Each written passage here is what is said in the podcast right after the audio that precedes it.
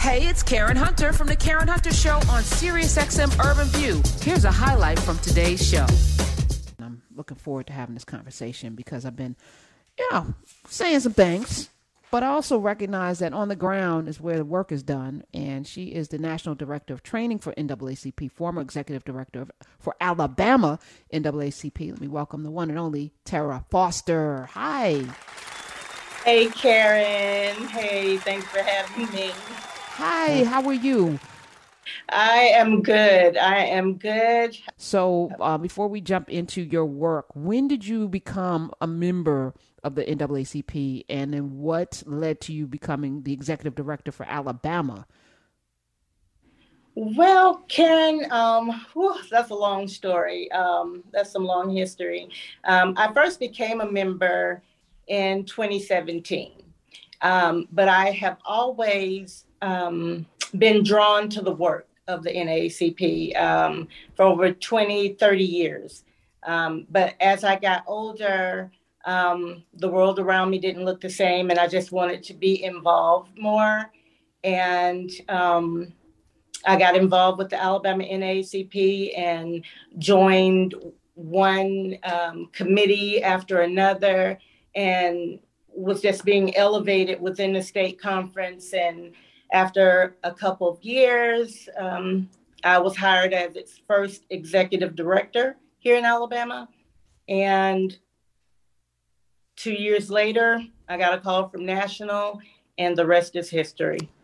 For people who don't know, because I, I, I'll be honest with you, I don't really know anymore what the NAACP actually does. don't. Can you tell us some of the work that is actually being done? Absolutely. Um, every piece of civil rights legislation um, down through the years, the NAACP has been involved in it. And um, even to this very day. Um, we work really hard on voter education, um, mobilization, and awareness.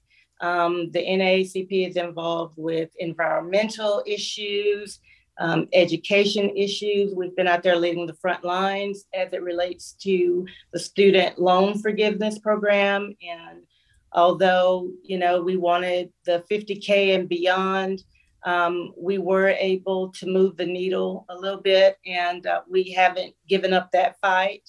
Um, so just anything dealing with advocacy, um, even down in Jackson, um, the water crisis. Uh, we were there uh, and really heavily involved in that. Um, so it's just an array of things that the NAACP does um, criminal justice reform, um, healthcare reform. Um, the list just goes on and on. Is there a place? Because I've been to the website, you know, and I'm like, you know, we I, I said this during Obama's administration, President Obama, that they didn't do a good enough job actually codifying for people the accomplishments. So every other day I would read a hundred things that the Obama administration has done. I started doing that with Joe Biden's administration as well a couple of times. All right, Terra Foster stuck around NAACP. She's out there. She's the national director of training, former executive director for Alabama. Okay, so chapter and verse direct connect. NAACP did this, and as a result, this happened. Well, um, one of the latest things that the NAACP has done um, was to file a complaint for investigation into uh, Mississippi and um, the, uh, of course, the gross mishandling of the water crisis. So, um, because we did that, um, it prompted the Biden administration to open up an investigation into that. And uh, I can't, you know, go uh, go deep into that because of litigation, but um, that is happening. That is something that is ongoing um, because of our push.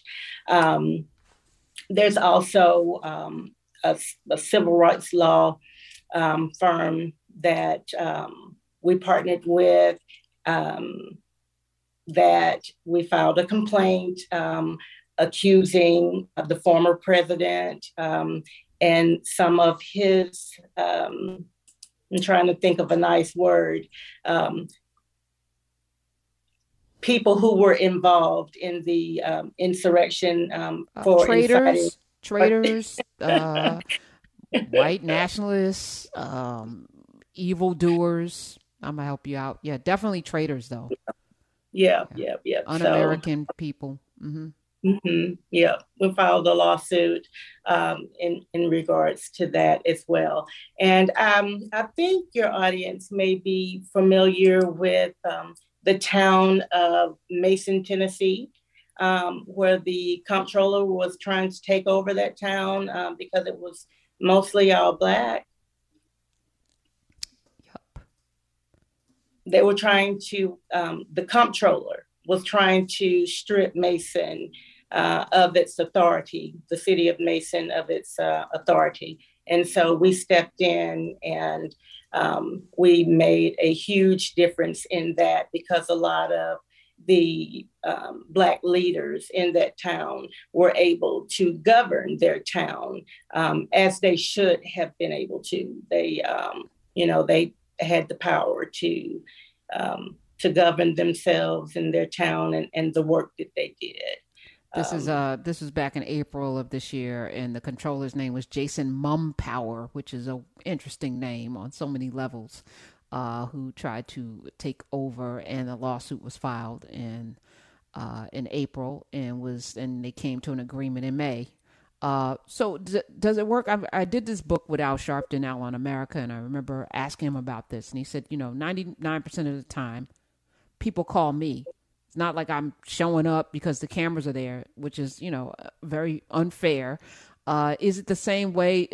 Can we call on our local branch of the NAACP if there's an issue like what happened in Mississippi or in, in Tennessee? Do we call our local branch or do we call the national? Like, what's what's the protocol? Absolutely. It starts on at the local level, and the local le- level elevates it um, to the state conference. And if it's something that the state conference can't handle, and oftentimes they they they handle a lot, they do a lot. But if it's something that is just uh, beyond their control, then it certainly goes to the national NAACP, and we definitely get involved and. Um, you know, try to settle any disputes. I mean, some things can't be settled. Some things definitely we have to go to court, and we go to court a lot. Now, So- the relationship, and I think this is important because, you know, I, I will level criticism in a minute because that's what I do. I'm very critical.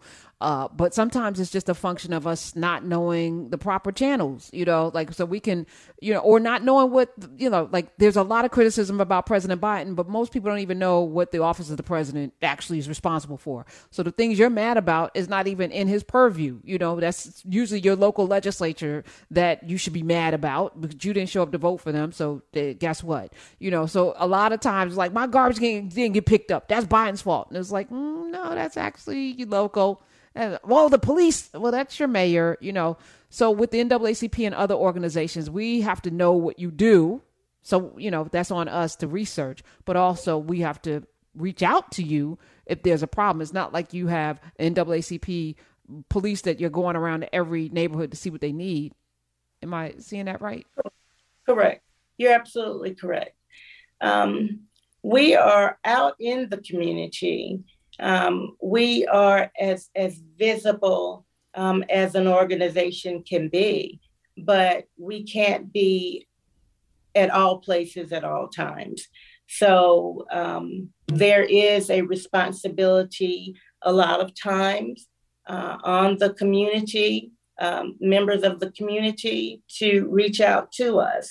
Um, and you'll find that when you do reach out to us, um, um, there is almost often always an answer um, for whatever the issues are um, that you find yourself faced with. Um, but you you have to reach out. You have to engage with us. And I tell a lot of people um, if you don't like, and, and some people, you know, we all have critics, is what I'm trying to say. But um, join us and work from the inside. You know, do the work from the inside, lend your voice, lend your talents from the inside, and instead of on the outside, um, hoping for some change. You know, right. sometimes you have to put a little skin in the game as well. Yeah, we we could all be more Rosa Parks who actually got involved as opposed to, you know, the Muppets in the balcony, you know. Uh I do a little both. Terra Foster's here. Uh, she's the national director of training for the NAACP, former executive director for Alabama's NAACP. What does training look like? What What are you training people to do? Um, the long and short um, of, of what we do in the field and membership department is we identify training needs uh, with our units throughout the region, um, all over the nation, actually. And uh, we develop training content and learning plans for those units, um, say on any given day.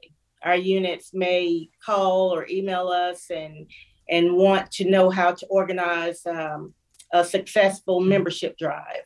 So, what we will do is put together a campaign around um, a membership drive, um, something that would include conducting workshops with the units and providing toolkits that they can use. And once we've equipped them with the training, you know, they would simply implement what they've learned and hopefully, you know, have some successful outcomes.